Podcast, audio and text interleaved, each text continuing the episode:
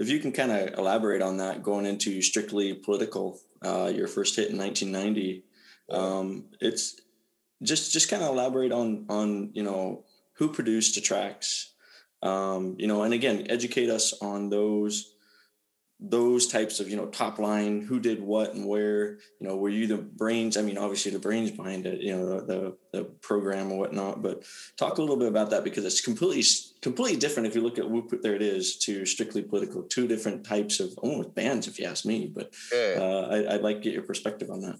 Same band.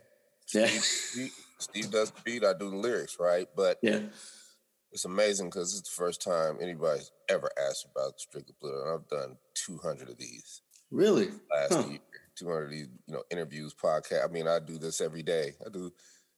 I just got three more today, right? Just mm-hmm. because this is what I do. I love. I love to do this. Um, Strictly Political was made um, out of a necessity of me wanting everybody to vote, mm. right? And even back then, I just wanted everybody to vote because I had voted for the first time at 18. So I think I was probably, I think I was like 22 when I wrote that. Because that's when I first got to Atlanta. And um, that record was just inspired by uh, I think the '92 election of uh, Bill Clinton, because we had went through, you know, we went through Reagan and went through Bush, and then it was kind of that was like the coming up on a, I think it was coming up on the L.A. riots. Yeah, I think it might have been then, and I just felt political because Public Enemy had did all their stuff, and see, I used to, I knew all the record reps back in the day because I was a DJ. Um, DJ at a club called Magic City, an adult entertainment club, and then a DJ, a regular club called Club Michaels.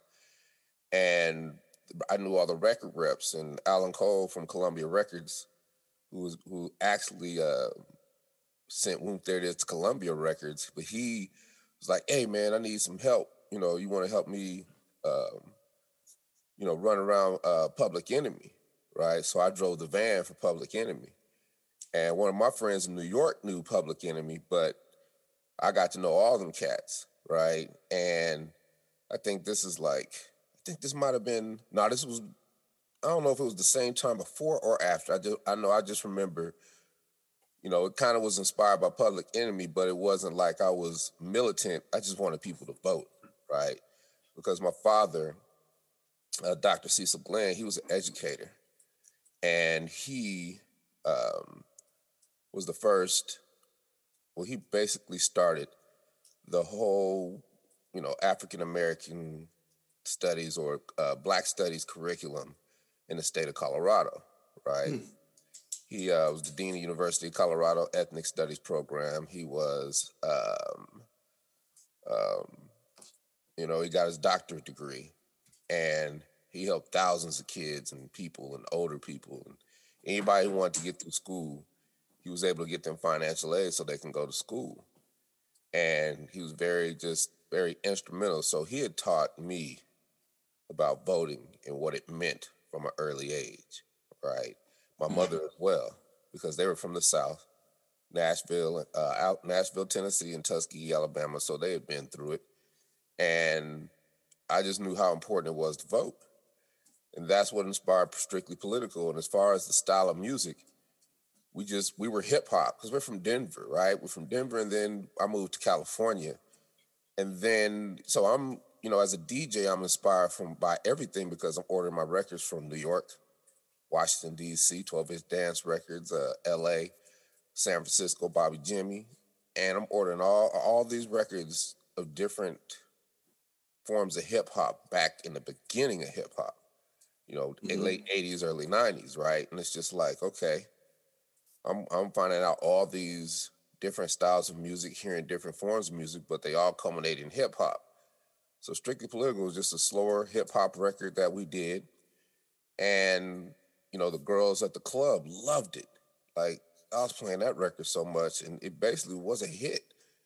But at the same time, I was in the Southeast mm-hmm. right? In the Southeast was bass music. If you wasn't making bass music, there was no way you were coming out of the Southeast because you had to be in New York or LA to even have a chance to have a hit record out there. Or just somewhere on the coast, right? Because you know, Florida, you had Luke, they they they blew up. You had uh, there were some, you know, bands that had success, but they were on independent labels. Like on the west side, you had Sir Mix-a-Lot, he blew up, right? And you know, he was but he was up in Seattle, but at least he was on the coast. And you know, I just knew that we had to have an up tempo record. So I went to Steve was like, we gotta have an up tempo record, dude. If we go we have any chance of getting out of here. And he was like, I don't I can't make the bass stuff, man. I was like, don't think don't think bass. Think Planet Rock and mm. Egyptian Lover. Right? Yeah. And that's where it started. And he made the beat. We used the Kano sample. Because we had talked about using the Kano sample for a while. Just didn't have a reason to use it right? You, I mean, way back, and put the beat together. And I went through my rhyme books and tried to find a song to match it. And I was working on a song called "Whoomp There It Is," which was basically a party saying, "Throw your hands in the air, waving like you just don't care." It was something like that. And you know, people think it's this big Manhattan project, right? And it was just nothing but a song right? There were no, you know, physics or theorems or whiteboards or any of that. It was just a song about kids partying on a Friday night in the 90s. And we recorded it. And that night I had to go to work. I had a cassette, dropped it in, played it, and the response was just overwhelming. And to this day, it's still the biggest record I've had any response on ever. Usually you play a record, a couple people come and say, hey man, what's that record? And you tell them, right? But boom, there it is, like 15 people ran up on me, like, what the hell is that? That thing is banging. And, you know, me and my hubris, I'm like, every record I make is a hit because I'm playing in a club and everybody mm. likes me, so everybody likes my records. And I played Boom There It Is for a while and I shelved it to get to the next record, right? Because it was kind of kind of addicting and um, I uh, started playing it again in January of '93. And that's when Alan Cole from Columbia Records was like, "Man, what is that?" And I'm like, "That's my new record." He was like, "Man, give me that, man. I gotta send that to New York." He sent it to New York. You get a call from Columbia Records. I'm like, "Ooh, this works. Let me give it to everybody." All these labels are calling me, but they're not able to. They're not able to understand what to do with the record. So they're kind of dragging their feet on it. And it just frustrated me. And uh, almost gave up. Then a lady named Lisa McCall from Mercury Records, like, you need to talk to Al Bell. Al Bell is one of the, he owned one of the original three black entertainment uh, record companies back in the day. Stax Records, Philly International, and Al Bell owned, Al Bell owned Stax you had Philly International, and you had uh, Motown.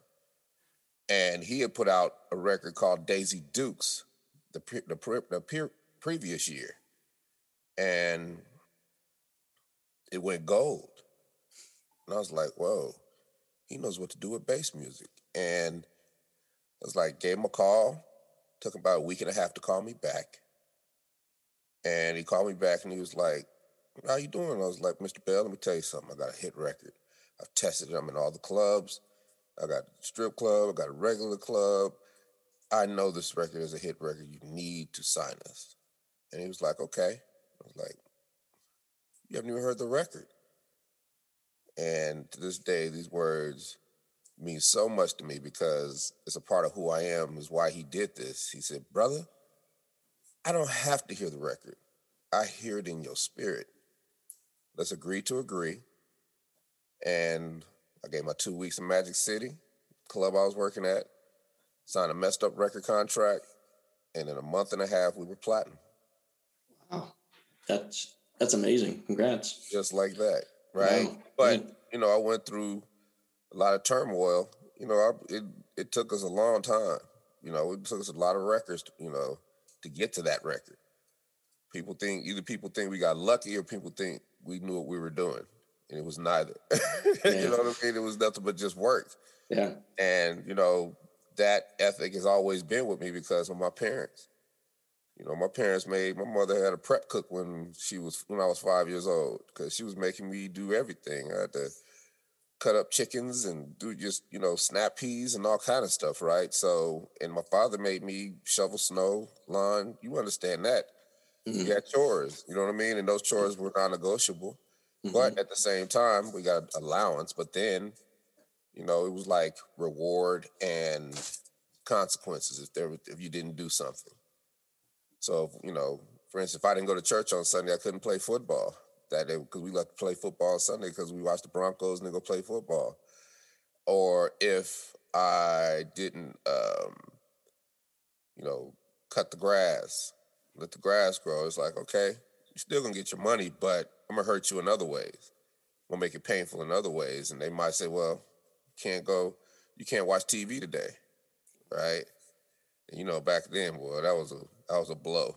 And I tested it a couple times, but then that didn't, you know, just instilled that work ethic in me because I knew that there's consequences, but there's reward. And then one year we had a, uh, blizzard, and we were the only family that had a snowblower. You can appreciate this. we had a snowblower, and we finished up our, you know, uh, sidewalks about 20 minutes. Me and my brother, and I was seeing Mr. Grant struggling next door, and I was like, "We got you, Mr. Grant." When did his snow, then we pretty much did the whole block because I mean it was fun for us, and didn't even think about charging people. We just did the whole block, and um, for the next two weeks, people were would see us coming home from school, like, "Hey, y'all, come here." Like, "Hey, I appreciate y'all doing my snow last week. Here's thirty dollars." Like, whoa, nice and that trend that that just the transition from the chores to you worked real hard and now you your brother got like 300 bucks right when it would have took you oh, you know you do the math to get that much from your parents it's like whoa well not only that like back in that day too i mean 300 bucks was a lot of money like that's a lot of money you know yeah, what i mean yeah late 70s early 80s you know going mm-hmm. into going into high school. So it was um it was very lucrative for me and we ate a lot of candy and it just made me realize that if I work, I can get I can get money. And I, eight years, nine years old, I had a paper out. And early teens, I was working at this ice cream shop, and uh, I worked at the university in the AV department where I dragged around the projectors and everything to the classes and made sure the professors had their stuff. And then I started chefing and working in restaurants all through all through uh, college. And I do not or have ever feared work. So my work ethic is bananas. You know. Yeah, you uh, you you touched on uh, on one of my questions about you know how did the business side kind of change you, uh, and and you kind of given us, us a little bit of a platform as far as your your work ethics or whatnot. But tell us a little bit more about you know your your record deal and the, the, those two years of that struggle and and getting the the your main hit out. Can you elaborate a little bit more on that? I mean, it was just. I mean, I'm making money, you know what I mean? But it's just a frustration of people tell you, okay, we're going to do something, then they don't do it. You know that that that you know the the, the peanuts in the football, right? It's yeah. like again, again, and for me, because I was a DJ, I watched people and I watched artists, right? And I learned valuable lessons. I learned that I learned about the person I didn't want to be and I didn't want to be the star who would come in the club, treat everybody like crap, and then, um, you know, just think I was the greatest gift to everything because I had a hit record. Yeah. You know, I wanted to be the guy because I watched them rise and I watched them fall, and I watched everyone who they did wrong take glee in their demise. I said, I'll never be that dude because it's just not. First of all, it's not right. I wasn't raised that way, and then it's just stupid. Yeah you know, and the first, uh, you know, just that time, it wasn't a struggle because we were making records. And it's not like I was really trying to be a, a star, but when people start telling you that, it's like, okay, everybody's telling me this. I know I could do it, but it's just not happening. But I got patience. And I'm DJing, right? So I'm already a star. You know what I mean? I know all the athletes. I know all the politicians. I know I knew everybody in Atlanta back then because they all came to me. So it was never about that. And then when I first, when Whoomp There first blew up, my father sat me down. He's like, I'm proud of you. You know, but, you know, he would tell me about when he was young and how he just stayed in school and grinded through school. But it was hard because he watched all his friends in the streets hustling, driving Cadillacs and having all the pretty girls and all that. And he's like, you know, now I'm the one that got all the Cadillacs and they don't have nothing because I continued on. It says, you know, it's the back end that counts. And, you know, I remembered that. He said, don't, he said, this is going to end, right? Because I'm thinking I'm going to have hit records forever, but he's like, this is going to end. Don't chase it, right? Don't chase it because it'll destroy you. I was like, okay, I got you. And I listened to that. Mm-hmm. And when I got to that point, you know, it was it was nothing because I knew that I was still the same person before and after. Mm-hmm. People still respected me and adored me, and I still. I was so accessible. I never acted like a star. I was yeah. always still don't act like a star. Like I have one of probably the biggest records in the history of music, and one of the biggest commercials in commercials, right? And nobody still knows who I am, right? Yeah people wouldn't even be able to pick me out. They're looking at my commercial every day and still can't because of the way I carry myself. Mm-hmm. Right now, if I'm walking around with you know sunglasses, security, you, people just notice stuff like that. And they're like, "Who's that?" And then mm-hmm. somebody's going to figure it out, and they're going to it's going to spread through wherever you're at. Yeah. Sometimes that happens organically. Somebody like I know him from somewhere, and by the time by the thinking that you do what you got to do, and then you're gone, and then mm-hmm. might hit them later, right? But yeah I don't carry myself like a star. I just I love the work part of all of this, mm-hmm. right? And you know when when everything we tra- we traveled the world for four or five years on Whoomp There It Is alone, and we had our struggles with the record company, but we got money, but it was just record company went bankrupt, mm. and another record company snatched it out of bankruptcy, right? So now we got two record companies trying to tell us what to do, and you know, mm-hmm. then it became then it became a battle. Mm-hmm. And instead of just being miserable about my situation and crying over spilt milk, you know, I went back to what I knew, DJing. And I was it was very lucrative. But I was smarter and I said, you know, now it's time for my education. I do not want to go through what I went through again. And I know I'm not gonna, you know, my career is stalled. So what can I do? And I just basically became paralegal. I said, I know I'm gonna have my day in court. So let me gather all the discovery, organize all the contracts, make sure everything. And I'd already been doing this because I took a crack at the record company for us, you know, at, at, at the in the beginning all this, but I realized that you know the money I think I have that is long money is nothing compared to the long money that a record company has, right? And I learned that the hard way. So I said, just gather evidence, know when things are happening, know when motions are being made, all these things. So I, I could have came. I, I became a paralegal. I could have became a lawyer if I just went to school for it, right? Because that's that, that's what the education was. So I understood what was going on. So that's you know that's always in the background on the back. You know that's just underneath behind the curtain.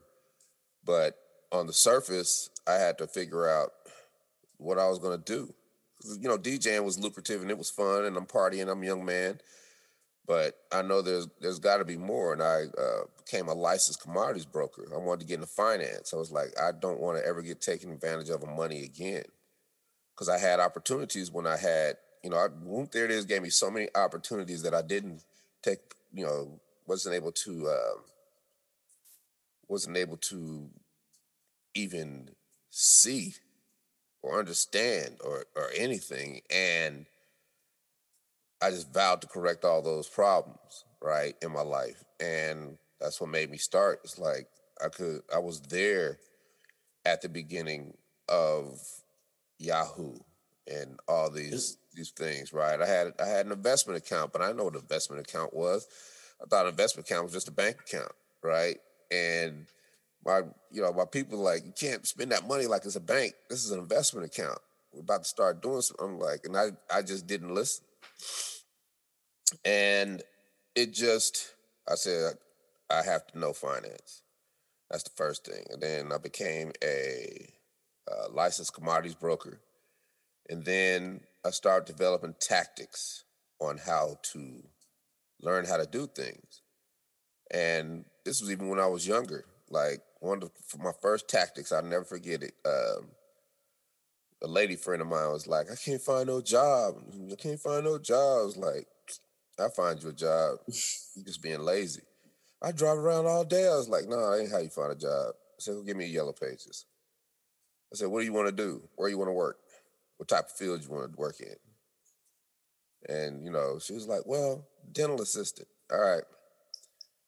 You know, open the book, find dental dentistry. Now, watch this. And I start calling. I said, hi, how you doing today? Um, just wanted to know if you're hiring. Oh, you are. Can I come fill out an application? Oh, you're not doing okay, okay. Okay, cool. And you know, a lot of people are like, no. But there's gonna be one person, yep, girl just quit. It's like, can I come now? Yep, you come now, you got a job. Wow.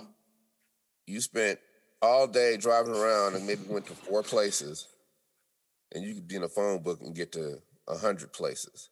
Yeah. The time you spent to doing that, probably shorter time. And I tell people that, and they still don't do it. And I'm like, I'm just giving you the easiest way to do it. It's just a different way of doing it. Yeah. But people are stuck in their own stuff, right? And mm-hmm. you know, that was one of my tactics. I always had a job, right? And then uh, you know, I wanted to have a hedge fund. Go back, coming back to the financial thing, and I was like, I don't know nothing about a hedge fund though. So I'm trying to learn, but I'm like, okay, I know a hedge fund has has a management system. So let me start calling around and find some, you know, take some, try to get some meetings with hedge fund managers. And because I'm DC the Brain Supreme Tag Team, I can get into those rooms. So I think I had like four meetings. One was in New York, uh, Vegas, LA, and San Francisco. And I'm flying all around the country to these meetings, and we get in, we get in the uh, rooms, and they're like, "Hey, you know, just we're we're big fans," and boom, boom, boom. And I was like, "Yeah, I'm trying to put I'm putting together an investment group, and I know all the athletes, and I get you Dominique Wilkins, Prime Time, Deion Sanders, and a lot of the rappers and all that, and I can control a lot of money. But why should I let you manage my hedge fund, right?" And they're like, "Okay, well, we do this, this, and this, this and that, that, and this and this and that." and we're the best at this and this, and then we pay great attention to this and that. And what they don't realize they're doing is that they're pitching me. But while they're pitching me, they're teaching me. Mm-hmm. And that is one of my just most famous tactics is that whenever I want to try to find out something, I'll go to the horse's mouth and I'll find whoever manages it or whoever it could be doing the books, it could be doing the accounting, it could be anything. Anybody who has any control over it and learn from them mm-hmm. what it is I want to do. And when I finished with all those meetings, I knew exactly what a hedge fund was. And I knew it wasn't for me because that's just like intellectual gambling. And I was terrible at gambling. But what it did is it gave me a financial education in a week right? That, that, took most people four years. yeah, exactly. You know what yeah. I mean? And that yeah. that that is the key, and that's what I, I, had always done.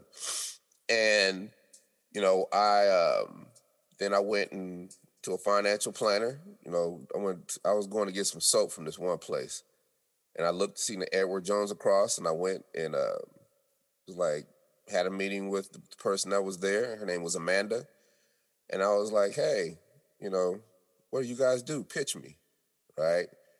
And she pitched me, and it made sense. And I was like, okay. She's like, what we're gonna do is we're gonna, you know, you're gonna have a lot of little buckets. Because I see you have a corporation.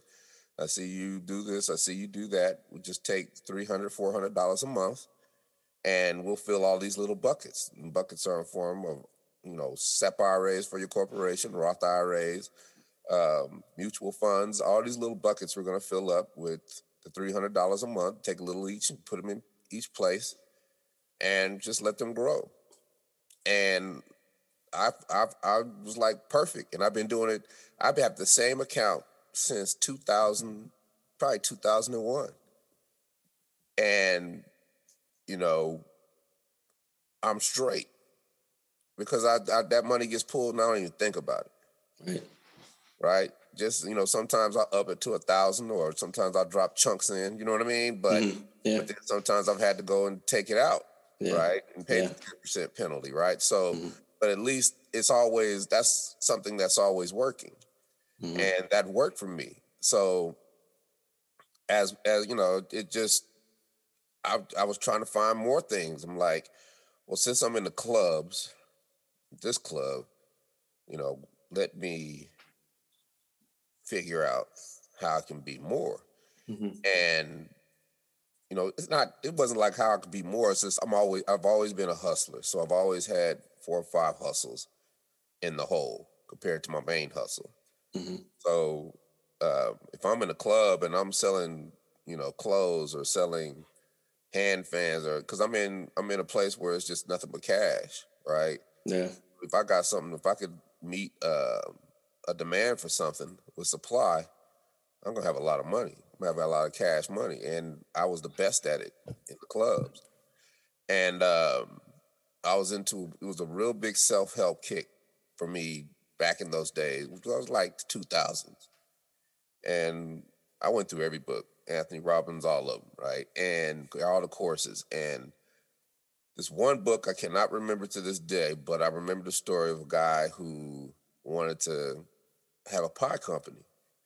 So he goes and he works at a pie shop and he becomes he's the bus boy at a pie shop. Then he moves up. Now he's learning how to make the pies. He learns how the sausage is made, right? And he leaves, starts his own pie shop, then starts his own pie company, then franchises that pie company, and then sells it for a bunch of millions, right? And he called you know, the, the process he called that was getting in the corridor. And hmm. I said, well, let me do that with this club I'm at. And I made a business plan. But I didn't know the I thought business plan, you just write down some words and this is what I want to do, this is how I want to do it. Oh. Uh-uh. and it was it was truly one of the hardest things I ever do, had to do, but it took me six months to do it. Mm-hmm. And I filled out everything, all the projections, all the just had to learn. I had to learn the language on that, right? Because there's a language with when learning how to put together a business plan.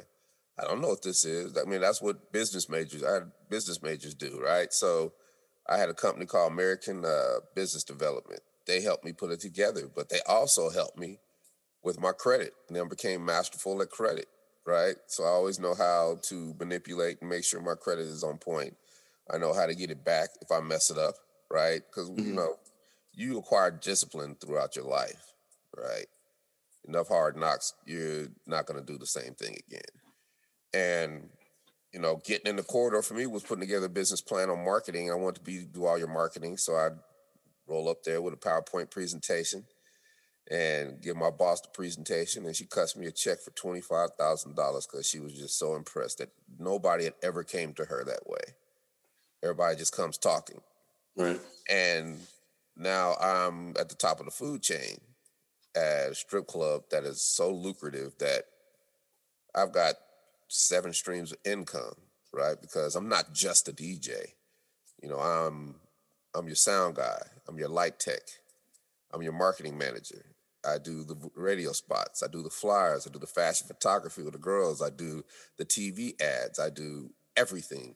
I have life insurance. I have health insurance, mm-hmm. all in one entity, which is getting in the corridor. And so you never had any business background, any mass media background, or anything. It was just basically learn as you go through your entire career. I call it correct. No, yeah. I, uh, what I call call it is learning how to learn. Yeah. It's not enough to learn. That's what you get in school. Right. In life, you better learn how to learn because there's more than there's so many more ways to learn something. And if you're just learning, you're lumped in with everybody else who's just trying to learn and you're kind of stuck and mm-hmm. you're kind of in muddy waters because you got too many people trying to do the same thing. Yeah. When you learn how to learn, you come up with a whole nother innovative way of learning that serves you and that's custom to only you. Yeah. And then that takes you in a lane in a trajectory that people can't follow you because mm-hmm. you're the one that put in the work, right? Yeah, yeah, yeah. And you're very specific. Yeah, yeah, yeah. Like perfect example. Learn how to learn. If I get a long email, it's like, man, I don't feel like reading this email. You try to start, but then you start daydreaming. You start, you can't really. You start skipping over stuff. But I'm like, I'm not reading all that. Let me dump it into the AI, and I got software that reads to me, and in a human voice, oh. and. Oh now I'm checking the rest of my emails and that's reading to me. And then I catch some, wait a minute, really? Okay. And then I'm reading along with it while it's reading to me, I retain more. Yeah. Right? Yeah. That's learning how to learn. I could take this whole podcast, dump it into my AI. It gives me a transcript, about 90% effective. You go through it. Now I got it on paper. Now I can take this transcript, and if you put it on YouTube, you can put this transcript into your uh, your description, Mm-hmm. Now you have so many words in your description, and you have the right words in your description of what we're talking about. When Google spiders crawl through, yeah, they know where to put your video. That's that's, that's, cool. that's what I do, and you know that had me complacent in the clubs. But then going back to Whoomp, there it is. We're still doing shows every now and then. We're doing NBA half times. We're doing NFL half times. Any little you know quick hitters, but those are lucrative. Mm-hmm. Those are from companies that got big money, so they're going to give us what we want and more. Right. And um, you know, as time goes on, I'm, I'm, still like, I have to figure something out other than DJing. Mm-hmm. You know, this is real lucrative. So, you know, I go back. I, I started. I wanted to, you know, I started taking voiceover lessons because I had been inspired by a record we did with called Mickey Unrapped a Kids record we did for the kids back in like 95, 96. And, you know, I'm in the deep bowels of Disney, you know, teaching the voices of Mickey Mouse and Minnie Mouse how to rap. Once again, another opportunity that I'm in that don't even know where I'm at. Right. I don't even understand what's going on to me, right? I don't even understand the opportunity that stands in front of me. And I'm teaching Mickey Mouse and Minnie Mouse how to rap.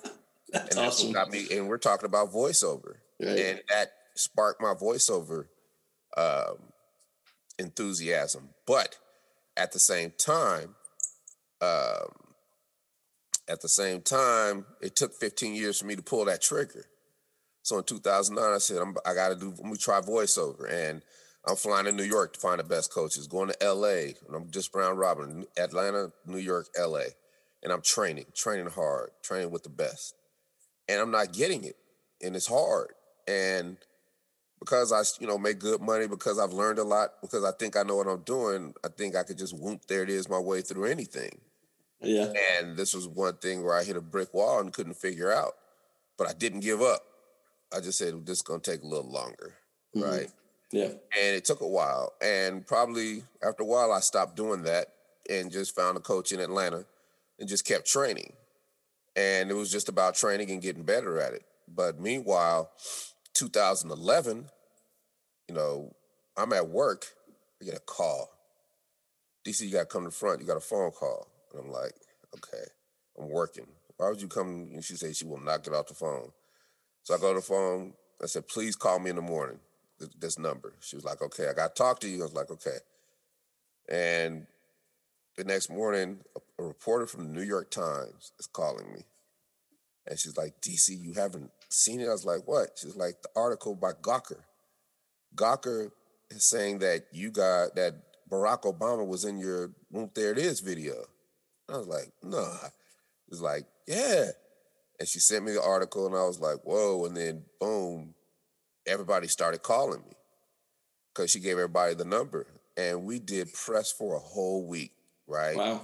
And I, I was like, how did you find me? She was like, over the hill and through the woods. It was hard but I found you. Mm-hmm. And we did CNN, we did all the major, we did everything in a week, but that was another opportunity lost because I couldn't take advantage of it because no one could find me. Mm.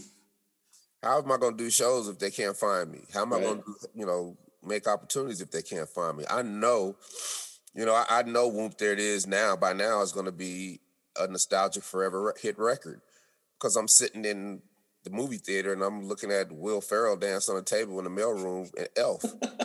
now I know my song is evergreen, so now I know it's my responsibility to make my own money because I will always have a hit record.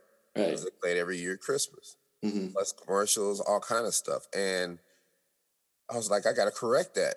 And that's what started my SEO career. Mm-hmm. Right. And I built the club's website and then started learning SEO. And it was brutal, right? I'm learning some of the hardest things that you can learn. I'm going through some of the hardest stuff that you can can train for, right? Because voiceover, everybody's got 30 years on me. You know what I mean? SEOs are because you're learning about algorithms and things that are innovating as we speak to this day. So it's a moving target. And it was just all of it was so hard, and so brutal. And it took a long time. And back then, if you typed in tag team, it was all wrestling. Yeah. tag team today, mm-hmm. it's all tag team, right? Nice. Yeah. Be 10 years, man. But that you know, I'm I'm getting better at things. And I was like, I cannot be a 50 year old DJ. And I retired from DJing in 2015. And I'm like, okay, what are we gonna do? Okay, I want to start doing shows now. We need to start doing more shows. And we need to, you know, I'm gonna build our website and I'm gonna just ride tag team for a while until I can figure out some of these other seeds that seeds turn into something that I can actually do as a career. And, you know, I started calling booking agents and they were like, no, we can't. You guys only got one record. I'm like, one record? We only got one record. So I don't know if we, you know, can put you on the roster. You know, they gave me every excuse why they couldn't do something mm-hmm. instead of one, you know, reason why they should. Yeah. And I said, okay, thank you. I didn't burn no bridge. I didn't get mad. I said, okay, cool. And I went, you know, this is another learn how to learn moment. I said, you know what? I'm about to join an organization. And what's relevant about that is that organizations are filled with professionals that have been doing this for 10, 20, 30 years, that love their craft, that love their profession, and want to teach everybody else. So they create an organization so they can be, you know, so they can help people who want to become a part of that organization or do what they're doing grow. And mm-hmm. so they have the resources, they have all the things you need to learn how to do it, right? And I joined the International Entertainment Buyers Association. And when it comes to concerts and entertainment in the music industry, you have a hierarchy. You have your buyers on top, then you have your venues, which are could be anything. It could be stadiums. It could be um, arenas, amphitheaters. Then you have your big boy promoters, which is Live Nation, Ticketmaster, iHeartRadio.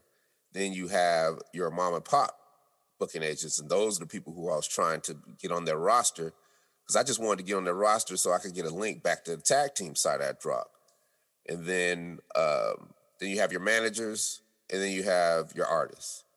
And me going and me going into this organization, I went to their convention, five thousand strong. Me and Chubby Checker, the only black dudes there. I got a big giant "Whoomp There It Is" T-shirt on, billboarding, and I effectively cut out the middle. And I, I'm talking now directly to the buyers, and I got my pitch down. I'm DC. Glenn, you might have heard the song "Whoomp There It Is." I'm a member of tag team. Um, oh my, I remember that song. Yeah, yeah, yeah. Well, we got a clean 90s nostalgia rap show. And I'm just trying, to, you know, I'm just trying to meet people and, you know, maybe might be a good uh diverse add to your roster. Because all I'm trying to do is get on people's roster to get back, get a link back to the site. Because I'm looking at, I'll type in certain artists and I just see all down the page that they got links for all these booking agents. So I said, I want to do that because that's how you get found. Mm-hmm. And I start meeting people. Next thing you know, we're doing a state fair. We do a casino. We're doing a charity event. We're doing a fundraiser. We're doing a corporate event. Now we're doing all these different types of events in nickel and diamond because of my hustle. Mm-hmm. Because I thought differently, because I learned how to learn. Right. right. And now the thing that all these booking agents thought was a weakness is now a strength because all they want us to do is whoomp there it is. So I found the people that I found the uh, the demand mm-hmm. and get you know responded with the supply. Yeah. Just yeah. like I was hustling back in the clubs, right? yeah. You see what I'm saying? How all these yeah. things start to trickle in. Like every, they oh, they always say, "Jack of all trades, master of none." It's like DC, you got tentacles. They're just you got doing too many things. DC, you're doing too many things. But if you live long enough and you hustle hard enough, you know all these things come together, mm-hmm. and you know you become masterful of some of them trades. Yeah. Right. And Absolutely. they all serve each other in one big ball, right? And yeah. One serves another. One you don't know what comes back to help you that you went through in life, right? Yeah. So that's why I always play offense. I was like, it's not it's not a quid pro quo. It's about just offense, offense, offense, right? So now we're doing shows, and then all of a sudden, you know, 2012, no, 2010, they got a court date. So now these two record companies are about to go to battle, and we're in the middle. And the record company that took it out of bankruptcy lost. And then for the next five years, they appealed and appealed and appealed and appealed and appealed and their last appeal was in 2015 to the Supreme Court. Can you imagine if you looking at the news and today the Supreme Court takes on the boom, there it is tag team case, right? Can you imagine that? But they were like, get that thing out of here. We, are not dealing with that. And well, and you guys are, you know, you're just waiting. I mean, that we're waiting, and then we're being played. We're, we're we're being, you know, our our career is basically stalled and mm, we never yeah. make you know making music has passed us by, and you know the thing I remember the most is that they were going to try to well if we lose you know it's one of the things where if I can't have it can't nobody have it mm-hmm. Mm-hmm. so that's when it was time for me to go to court I went and found uh, had to find lawyers um, and when I found a lawyer they got a big box of everything that had happened to that point organized, filed perfectly. Cases, old cases, everything. And they came up with six or seven different ways to win, and we prevailed. Nice. And not without cost. Traumatized, you lose an arm, you lose a leg, you got an eye patch, but you're living and you, you're free of all that. Yeah. And I just went into a deep depression. It was the realization, like, what are you gonna do? And I laid in the bed for the for a month. August 2017. Just what am I gonna do? What am I gonna do? And I get a call like DC, they want to, you know, we would like to use you for our company, industrial. We want to, you know, want to book you. And it's like we got ten thousand dollars for you. It's like I know what I'm gonna do.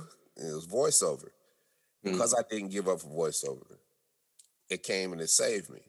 Yeah. Right. And because you know I had to spend a lot of money on lawyers for that to, to win that case, right? And five years. yeah, yeah, yeah, yeah, yeah. And and um, it's crazy because um, I started working with Apple Radio in uh, 2014, 15, and then I retired from DJ, and I was still working at Apple Radio, so I was getting money in voiceover here and there. But that big one let me know that this is this is what it's going to be. And then I end up signing uh, my my voiceover coach, People Store Company, called us like, "You got any African American talent?" She was like, "I got the perfect guy," and they signed me instantly. So now I'm signed with the biggest talent agency in the Southeast for voiceover. All at the same time of getting the voiceover, and then I book inst- book kind of like instantly, and I'm up there having a meeting with them, and the owner comes in and she's like, "I like your face. Put him on camera." And I'm like, put him on camera. Like, yeah, you be, you know, because I wanted to be, I wanted to kind of act now. And it was like, mm-hmm. I was asking him about, you know, extra roles. It was like, nah, put him on camera all the way. So uh, camera all the way is commercial and theatrical. Commercial is for commercials and theatrical is for movies and television. Now I'm auditioning. They're like, what do you got to do? What do I got to do? I'm like, I'm like, what do I have to do? And they're like, well, headshots and you have to take acting classes. And the first couple acting classes, I was hooked. Then I was in class every day, sometimes two, three times a day. every workshop, flying to LA, flying to New York, training. And I did that till the pandemic hit. I was booking. I was booking regional and local stuff, but I was still making money booking. But I hadn't got that national yet. I wanted that national, but acting was that was way more hard, brutal than voiceover. But I stayed in class. I trained. I trained. I trained and trained. And the pandemic hit, and it just stopped me. It stopped. The pandemic was. I can tell you the pandemic is special because it stopped everybody in their tracks at the same time. And people always think, you know, I'm hustling, I'm hustling. You hear people say that all the time. I'm grinding, I'm doing this, I'm working hard. And a lot of people are sitting in their car driving and they're revving the engine, but they look outside, and they're not going anywhere. And that's what that forced you know, people to see. Like, I'm not going anywhere. Why? Because you're stuck in mud. Your spin, your wheels are spinning. And I just reinvented myself. I said, I'm going to reinvent myself. I said, what, you know, because you asked the question, what are you going to do? What are you going to do? What am I going to do? And I'm like, you know what? Can't do shows, can't do this, can't do that. Voiceover. And every class that I took, I recorded. There, and there are drives and everything all over the place. And I found everything, organized it, and then listened to my first lesson back in 2009. I had to listen to my 10 year ago self. and it was heartbreaking because I was a different person and just listened to my conversations and how I was just how I was was very, very hard to hear. I, I realized I was the one getting in my own way. I thought it was the coaches that weren't training me right because I couldn't get voiceover. And then I heard my first voiceover off a script and it was just horrific. It was so cringeworthy. And but at the same time it was inspiring because I understood what they were saying to me because I not only as I stuck with it, but now I'm an actor. Now I'm in acting class for, for two and a half years. Now I understand the language. And it goes mm-hmm. back to the financial thing, watching CNBC not knowing what I'm looking at, to watching CNBC knowing exactly what they're talking about, right? In every aspect of everything I do. So now I'm like, I can do this over. Let me do this over and take their notes. And I do it over, and it's angelic because for the first time, I have mastery over my voice in a way that I've never had it. And I did this for for the month of you know March 2020, when we all thought that we were all going to turn into zombies and people were going to start eating us. right? Yeah.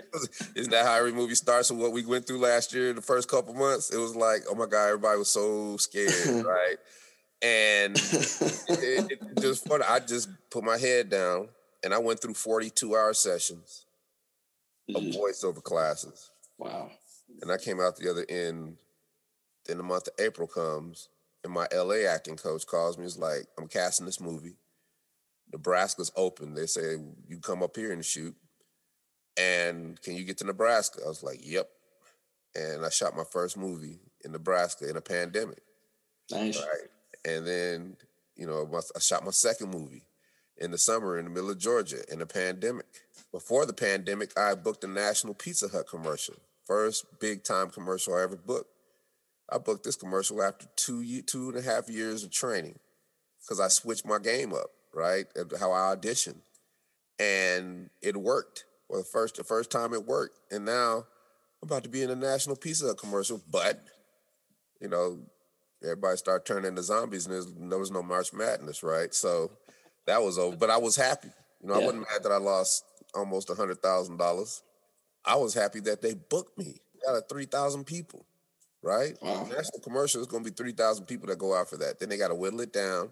I learned the whole hierarchy of how that whole situation works. That's when I became. I was like, I'm trying to get as many auditions as I can because I know that it's a it's a numbers game. The more auditions, mm-hmm. the more chances you have to book something. So I can't wait to get an audition. And I auditioned, did it, and then I did the second movie, and then I booked the Publix um, ice cream commercial for a voiceover. Then I booked the Tyler Perry uh, House of Payne episode. This all in 2020, and then here comes Geico. right? And the Geico story is interesting because Geico calls me on a tag team phone because we got a number on the website, dedicated phone line, and I don't answer the phone. I don't answer the tag team phone. Stay in the corner gathering dust when we charge half the time. And my, it's a rotary phone. yeah, it's a rotary phone. Oh, uh, it's funny because my uh, so then I get a call from my agent. Geico wants to book you, right? You you booked a Geico commercial, and I'm like, why are you playing with me? I haven't even auditioned for a Geico commercial. She's like, you booked for a, a, a Geico commercial, and what happened is, Geico called, left a message, and then they went online and found my IMDb profile, which is for acting. So these are all the breadcrumbs I've laid. And then they found me. They found my agent. And my agent uh, calls me, and then that's how it happened. And I was like, okay, I'm gonna let my agent make the deal because this is what they do. And I'm not gonna have to get lawyers. I'm not gonna do it. All I gotta do is say, I let them do it. So because let them make their commission. And now you got people who you trust in your corner that that care about you, they're working the deal. And they we bought in, we bought in everybody, had a big meeting. I had to tell them the whole saga, like I'm telling you. And they were like, okay, the owner was like, okay, we got it. Tell them this is what we want. And that's it.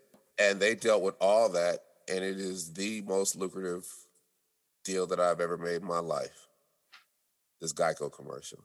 You happy you had a Geico commercial? And I was like, I was happy for two days, right? And then I knew I had to work because usually you get a Geico commercial. Salt-N-Pepa did theirs in 2014. They started touring and didn't stop till the pandemic. But I know we're not going to tour. So I just dove into the actor part of it. And I said, I'm going to prepare like this is the biggest movie role of my life. And, you know, I used the same tax I did with the pizza commercial. I said, I'm going to come up with six or seven things that I hash out that I want in this commercial to make it great, right? What what you know, my coach would give me. She gave us this analogy. She's like, if you get invited to a party, what are you going to bring? Some people are going to bring cheese and crackers. Some people are going to bring a bottle of wine. Some people are going to bring a casserole. And I'm like, not me. I'm bringing an ice sculpture. I'm bringing two turntables and a microphone. I'm bringing my records. I'm bringing a barbecue. I'm bringing a, a jumping gym for the kids and I'm bringing a karaoke machine, and you will remember DC the Brain Supreme was at this party. And that's how I approach everything in acting and voiceover and just now in life. You have to make yourself rememberable, you have to make yourself invaluable. And I said, okay, I want to spin and scoop. I want I know kids love sprinkles.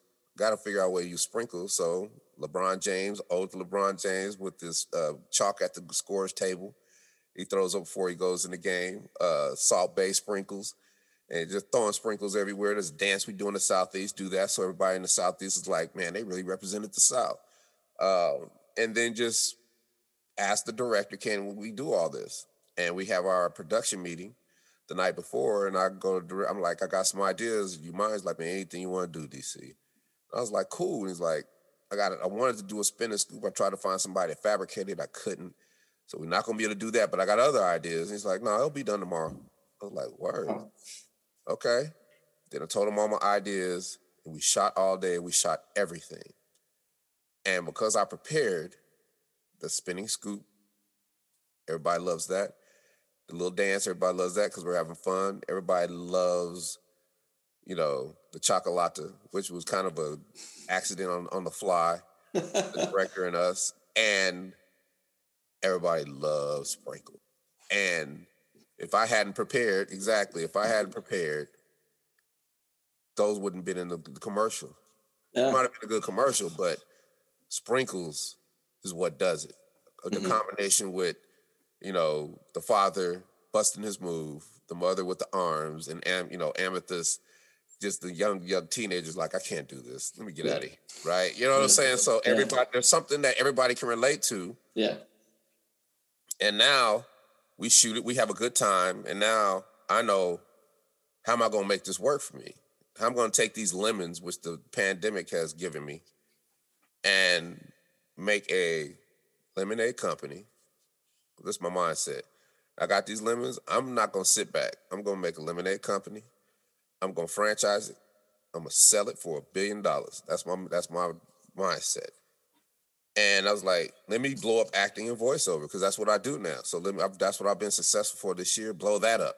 And I wouldn't try to find a publicist. Every publicist did the same thing when I went to find a booking agency. Well, you don't really know how it's a pandemic. We usually do a junket and send you to New York and go around robin with the journalist and boom, boom, boom, boom. It's like, you know, they gave me every reason why they couldn't instead of one reason why they should. But I appreciated it. I said, thank you. And I went and joined the organization, Public Relations Society of America, PRSA, right? Join PRSA. Two days in, I'm on a Zoom call with this big CEO of this PR firm. I raised my hand because I'm doing my due diligence through this whole, you know, from the lead up up to the commercial, getting the press releases ready. I want to do a press release. I want to do this. I want to do that. I ask asked, are press releases still relevant? I know they are, but I just want to ask the question just to get the validation from or get the get the get the mind get it from the mind of a person who's been doing this for 40 years, who's big in the game. And they're like, well, what's it for? And I'm like, well, I'm kind of featured in this Geico commercial called Scoop There It Is. And I'm looking at the chat and I'm like, wait a minute, that can't be him. Is it? Oh my God, it's him. I love that commercial. And the, I just I blew up the whole Zoom meeting with with the commercial now everybody's talking about the commercials, not even thinking about uh, public relations, right? And right. the operator sees this, she's like, "We'd like to welcome DC to this organization." We're going to talk about that Geico commercial afterward, DC. But Ooh. back to your question, our press release is important, and and the lady was like, "Heck yeah, they're important because the whole last year has been COVID. It's been doom and gloom. It's been everybody fighting each other. It's been yeah. you know everybody's divided. It's been, and then you guys come with." a feel good story about ice cream. Everybody's used all. You can only watch so much Netflix. Everybody's used up all their content because they can't shoot again. Like these are all the things that are going in my head now. Why? Right. She's not only not only that. You need to go here for to get in front of all the journalists. You need to go here to get in front of all the talk shows. You need to go here to get in front of all the podcasts and radio shows. You need to make sure your pitches are like this. You need to do this, da da da da da da da da. And this goes back to she gave me the whole entire game. This is another learn how to learn moment because my first one was you make them pitch you while they teach you. But this is join the organization because it's full of uh, people who have been doing it forever and they can't wait to spill it, spill the guts, spill their guts on how to do things because they see somebody that puts a sparkle in their eye that's hustling so hard, they gotta give them the game. She gave me the game in 10 minutes. Wow. I haven't looked back and it has it has opened up doors for me that I never thought imaginable. It is the reason you and I are talking right now. Because I didn't give up. I thought differently. I hustled. And I didn't, I just didn't take no. And I've got three, four things that I would love to talk to you about, about my future, but I can't because I've signed non-disclosure agreements. Oh wow. That's how much this PR that's how much me switching from I'm mad I can't get shows to I'm gonna make a lemonade corporation out of these lemons, make something happen. Now, now my future is secure. And then I dropped the press release four days before the Super Bowl on a Wednesday. Thursday, I get a call from the Dan Patrick Show. Friday, I'm on a, a Dan Patrick Show, right? Just like that. Yeah. Two weeks from from from then, I'm on Tamron Hall show, daytime ABC, national audience. Boom, here go. Wow. And, and now it's to the point where I do four or five of these a day, and I do it because you got to throw yourself out there, and you don't you never know who you're gonna meet. I did one with a Hollywood actress who turned into you know a podcaster, and then I start getting calls from people that want me that think I have a PR firm. They can are you taking clients right now? everybody thinks I'm a PR firm just because my and I got perfect example. I, I called uh, a media coach because I'm trying to find trying to find booking agents for TV talk shows, right? And she was like, started, you know, we talking, and she was like, "So nice to meet you." And we start talking, and she was like, "You don't even need me." Just from the first 10 words you come out of your mouth, you don't even need me because she trains CEOs and people who don't know how to talk in front of camera trains people who, you know, she knows the whole game. She's been doing it for a long time. we had a good hour conversation, and she was just so fascinated. She was like, kept saying, "You don't need me." Wow. I was like, "Okay, cool. I, I, I appreciate that. I just glad you're talking to me." She's mm-hmm. like, "I'm glad I'm talking you. I'm talking to you too, because I'm learning so much." So that was about a month ago. This week, she sends me an email. She was like, "You inspired me so much. You, what you t- some of the things you told me were so innovative. I had to use them with my clients." And she made me a 12 minute video of all the things we talked about in our conversation, just related to her clients. Like perfect example in Tamron Hall, there was a delay and I didn't quite know how it worked. You know, there's always a two second delay, and you're not supposed to look at her talk. And I was looking at her talk, but I'm, I'm all confused. But so then I can't really. I had everything prepared. I had all my pitches. I had how I wanted to impose my will. I had all these things ready, but I got thrown off. But because the backside and the foundation was laid of me, you know, with SEO and changing all the Wikipedia pages and making sure all our information was accurate and making sure they had everything they needed. Because she's the professional she is, she created such beautiful narratives for me. I didn't have to do anything. Wow. She said that was pivotal. She said that was brilliant because he prepared on before in the back end and gave them the narrative, and she took it and she was so professional. It was the phoenix rising from the ashes, the story of redemption of tag team. Tag team gets emotional of their success, right? Right, all these beautiful narratives. I took them and ran with them, but and but and she recognized it and just blow after blow, thing at blow after blow after blow. She had been watching me and was so inspired that she made me a video and it just blew me away, man. And those are the things that validate your hustle. You know, now I'm I'm in a, a good place. You know what I'm saying? The SEO, I'm I'm the SEO has just been in, incredible for me because it has allowed me to be in front of everybody, the world. Mm-hmm. Right. And the press release not only got me press, but the press release really was for SEO. Cause I dropped that press release and got 300 entities to pull that and put it on wherever that your newscast, wherever, 306 hours. Wow. So that's 300 do follow links back to the tag team site. Now the tag team site's a nuclear powered engine that can fuel anything I want to do for the rest of my life. That's that's a great way of generating your traffic and just like you said yeah, that, yeah, that, yeah, yeah, right, yeah, yeah. it all came together. Yep. Through the press release. That press release came back it gave me a hundredfold of what I paid for it. And now I'm working harder now than I've ever worked, but I have to because everything is preparation. I can't control what's going to happen to me, but I can control what I do.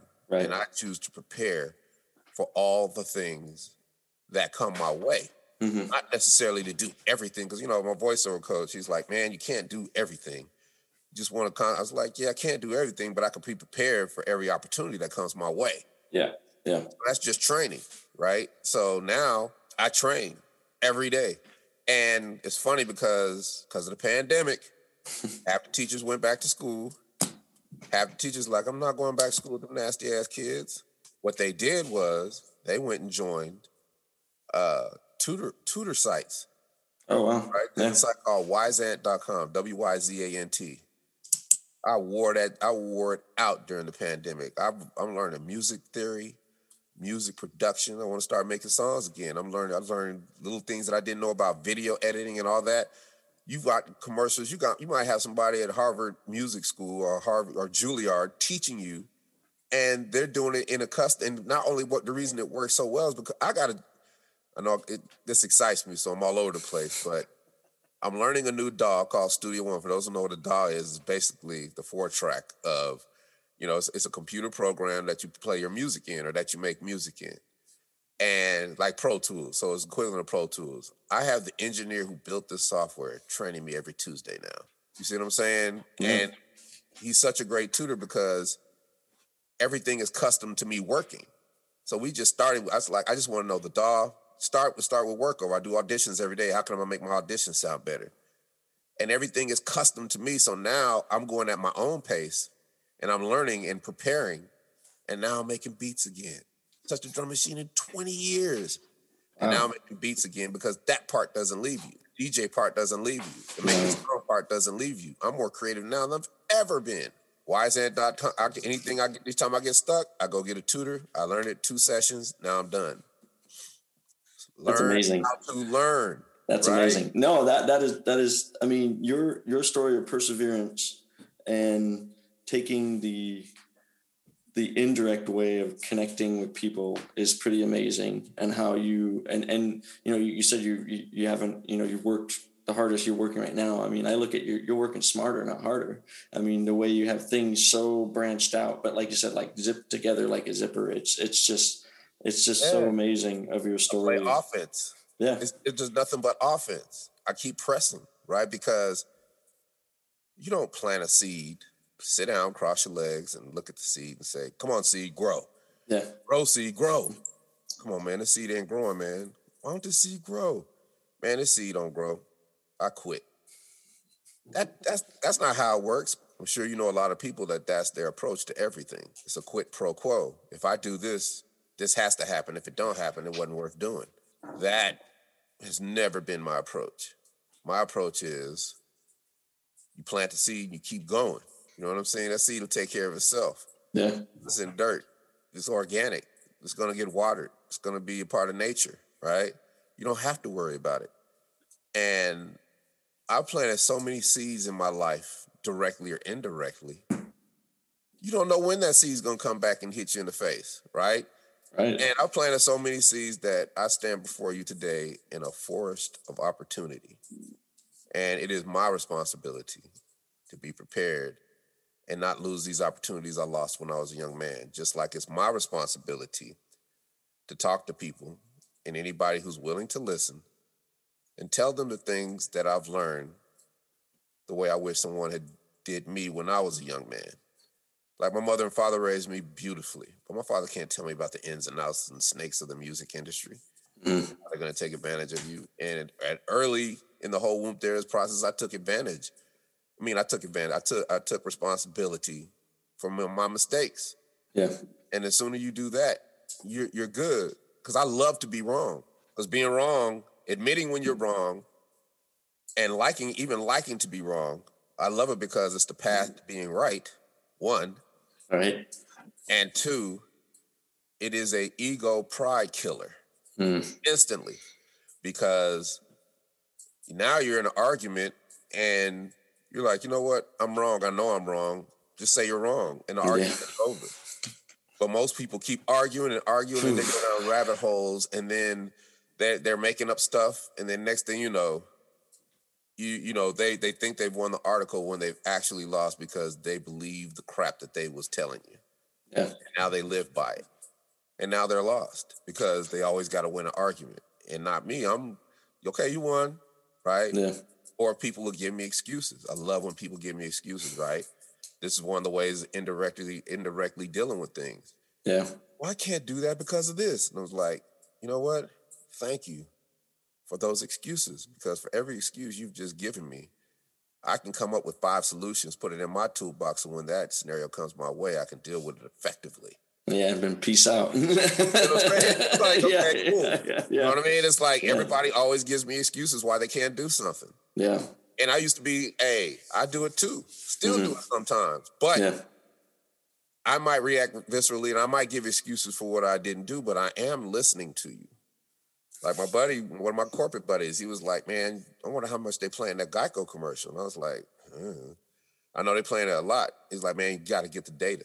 I was like, man, what do you mean? He's like, you got to get the data hmm from Geico so you'll know. And I'm like, man, I'm not about to ask Geico for nothing. I'm about to mess my relationship up with them to ask them for data. Give me the data, Doc Geico. Right? But then I reacted viscerally, but I'm thinking, yeah, that, that makes sense, what he's saying. How'd you do it? And I'm like, well, there is, if, if Geico's getting it from somewhere, go to the people that Geico get it from. Then you ain't got to ask Geico. Mhm. See how that problem turned into Yep. a solution? That Yep. turned into a solution? it's just a different I- perspective for yeah, sure perspectives. I said, who would do that?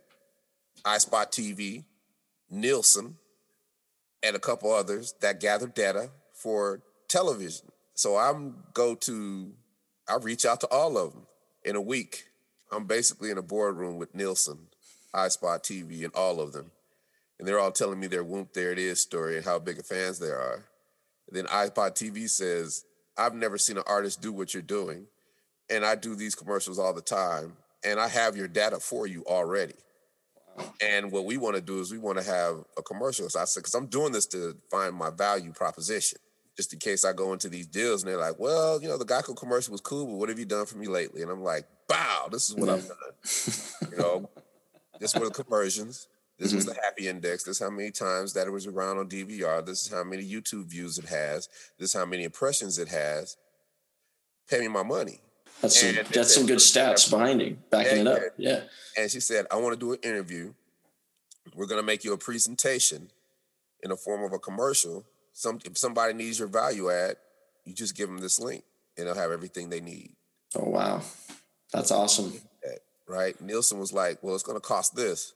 And I was like, okay, thank you. That's a little high for me. They're Like, no, no, no, no, no. But we have aggregate companies that pull the same data from us and they're 80% less of the cost. So we're going to hook you up with them. Mm-hmm. And I'm having meetings with them, and they're like, when you're ready, just call us, tell us, and we'll put together something custom made for whatever scenario you're a part of.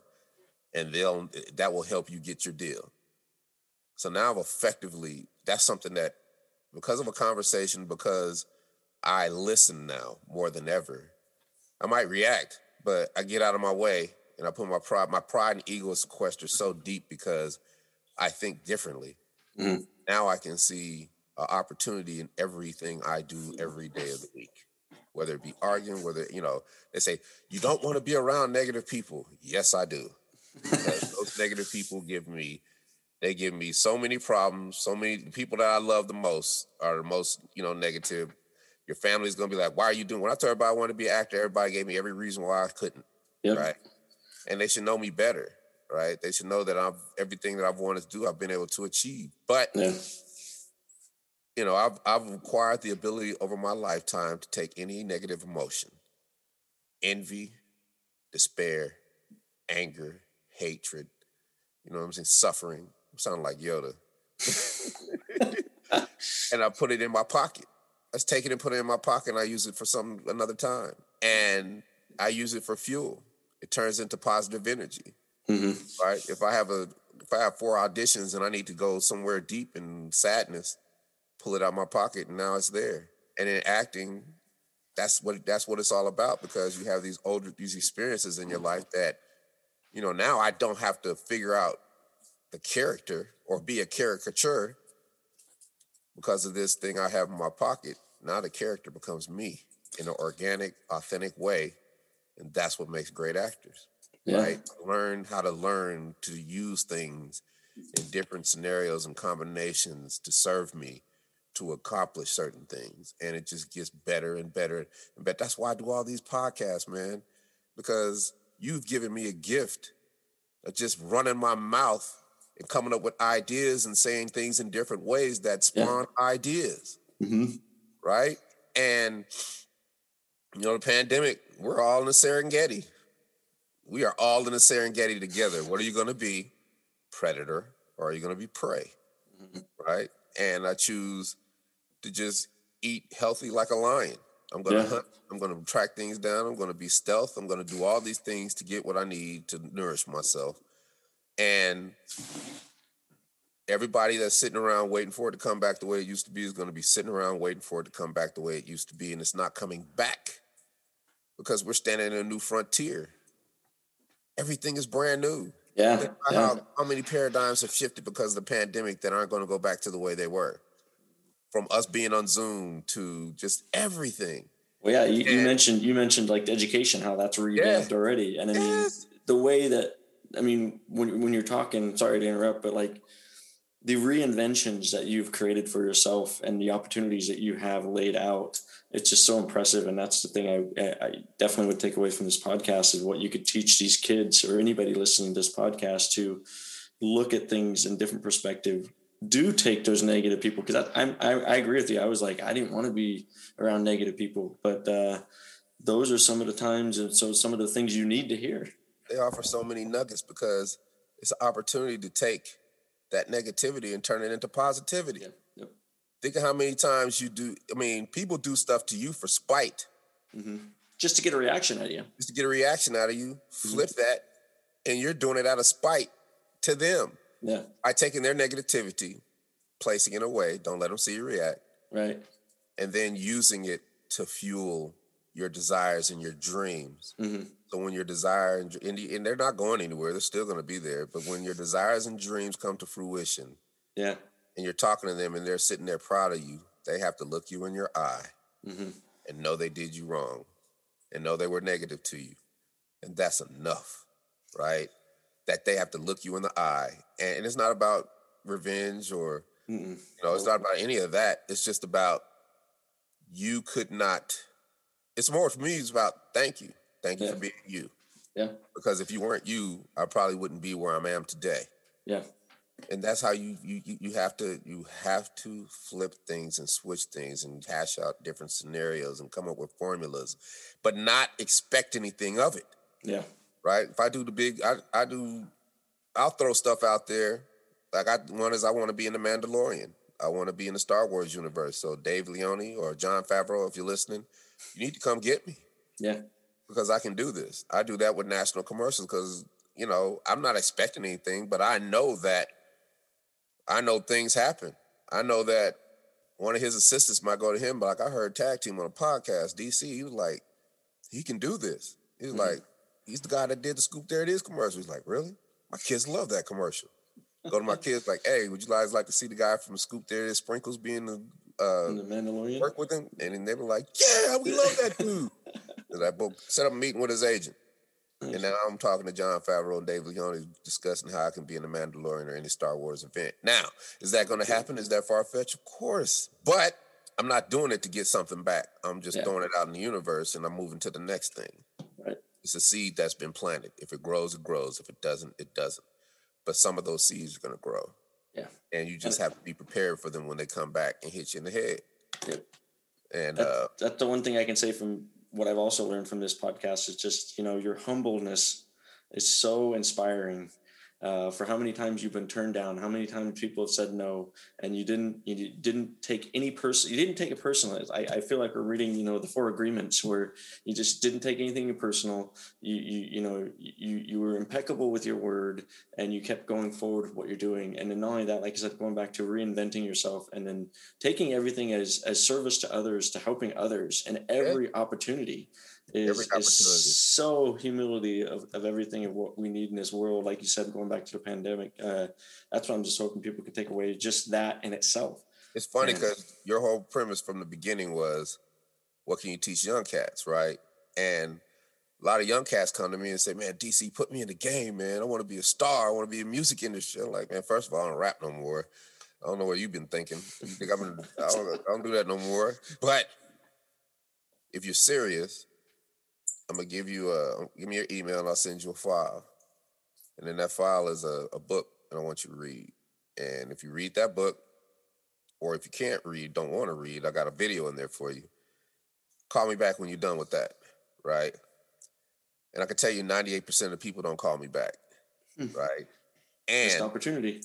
And for the 2% that do, I have a, a, a uh, army veteran from Afghanistan he called me and he's like, "Man, I just love to rap. I don't know anything I'm doing. I just want to get in the game.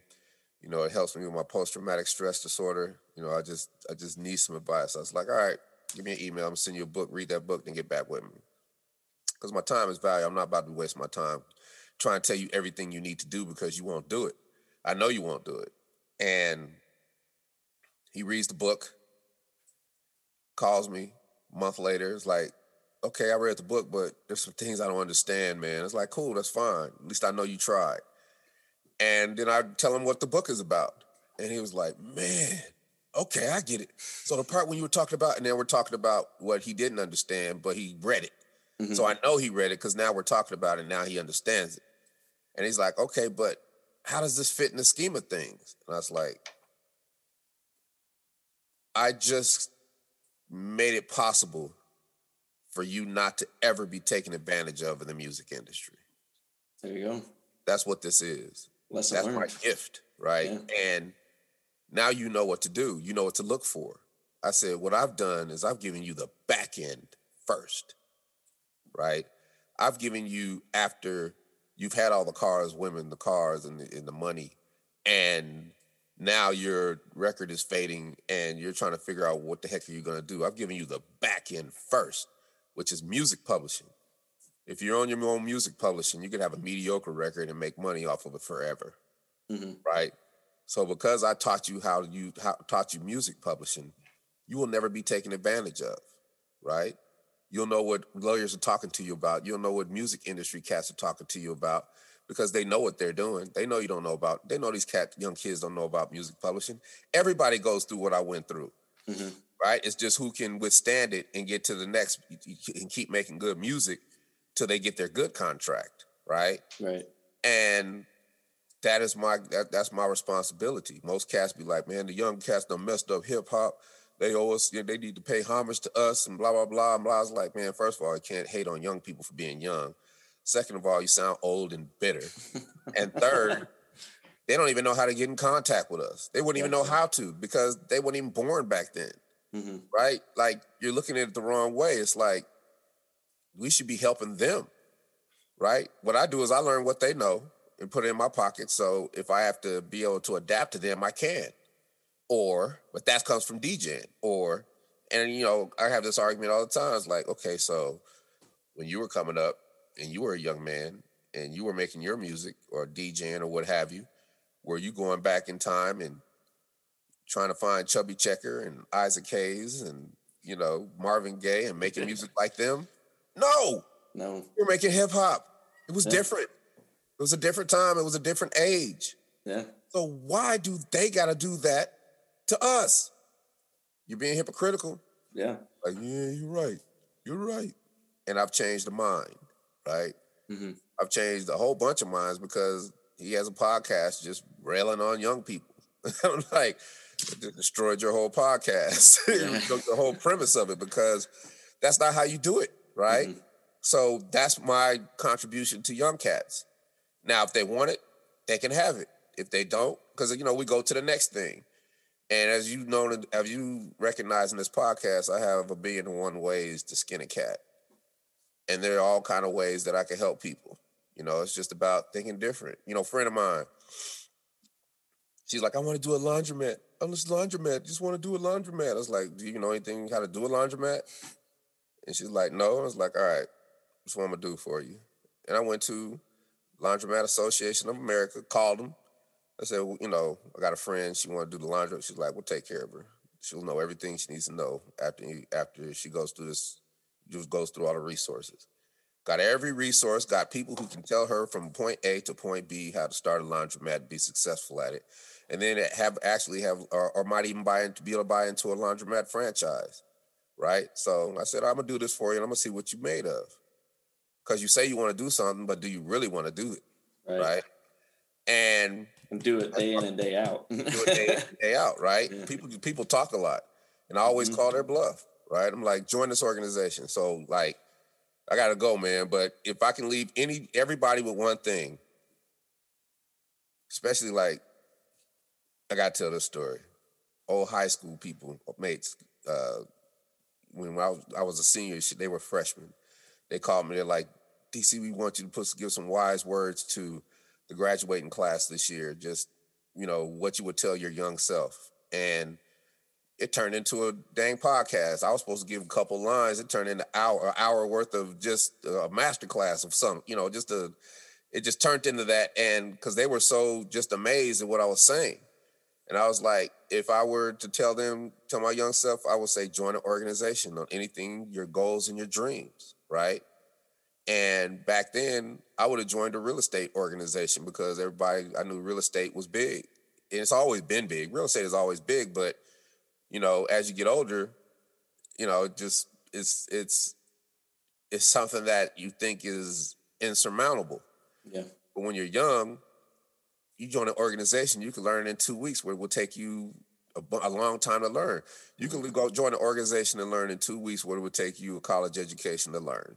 hmm And you're going to be learning from people who went to college and learned it Yeah. and now do it and can tell you what not to do. So now you you don't you don't got to flail. Yeah. So that's my advice to anybody who's listening to this. Whatever your passion is, whatever you want to do, now is the time. There's an organization out there, and just type in whatever it is you want to do, followed by organizations and societies. And there will be a bunch of them that pop up. You paid $100 to join one, and then you call and you start asking questions. Wow. In two weeks, you will know everything you need to know, and you will know if it's for you or if it's not. And if it's not, then you move to the next thing that you want to do. You, like I said, I play chess. I'm six, seven moves down the board. I hustle. I have six, seven hustles in the hole. That's how you have to be in life. So I appreciate being on your podcast. I think we had a very productive conversation. I want to thank you for letting me run my mouth and learn even more than I knew yesterday, right? And I hope your calf is all right.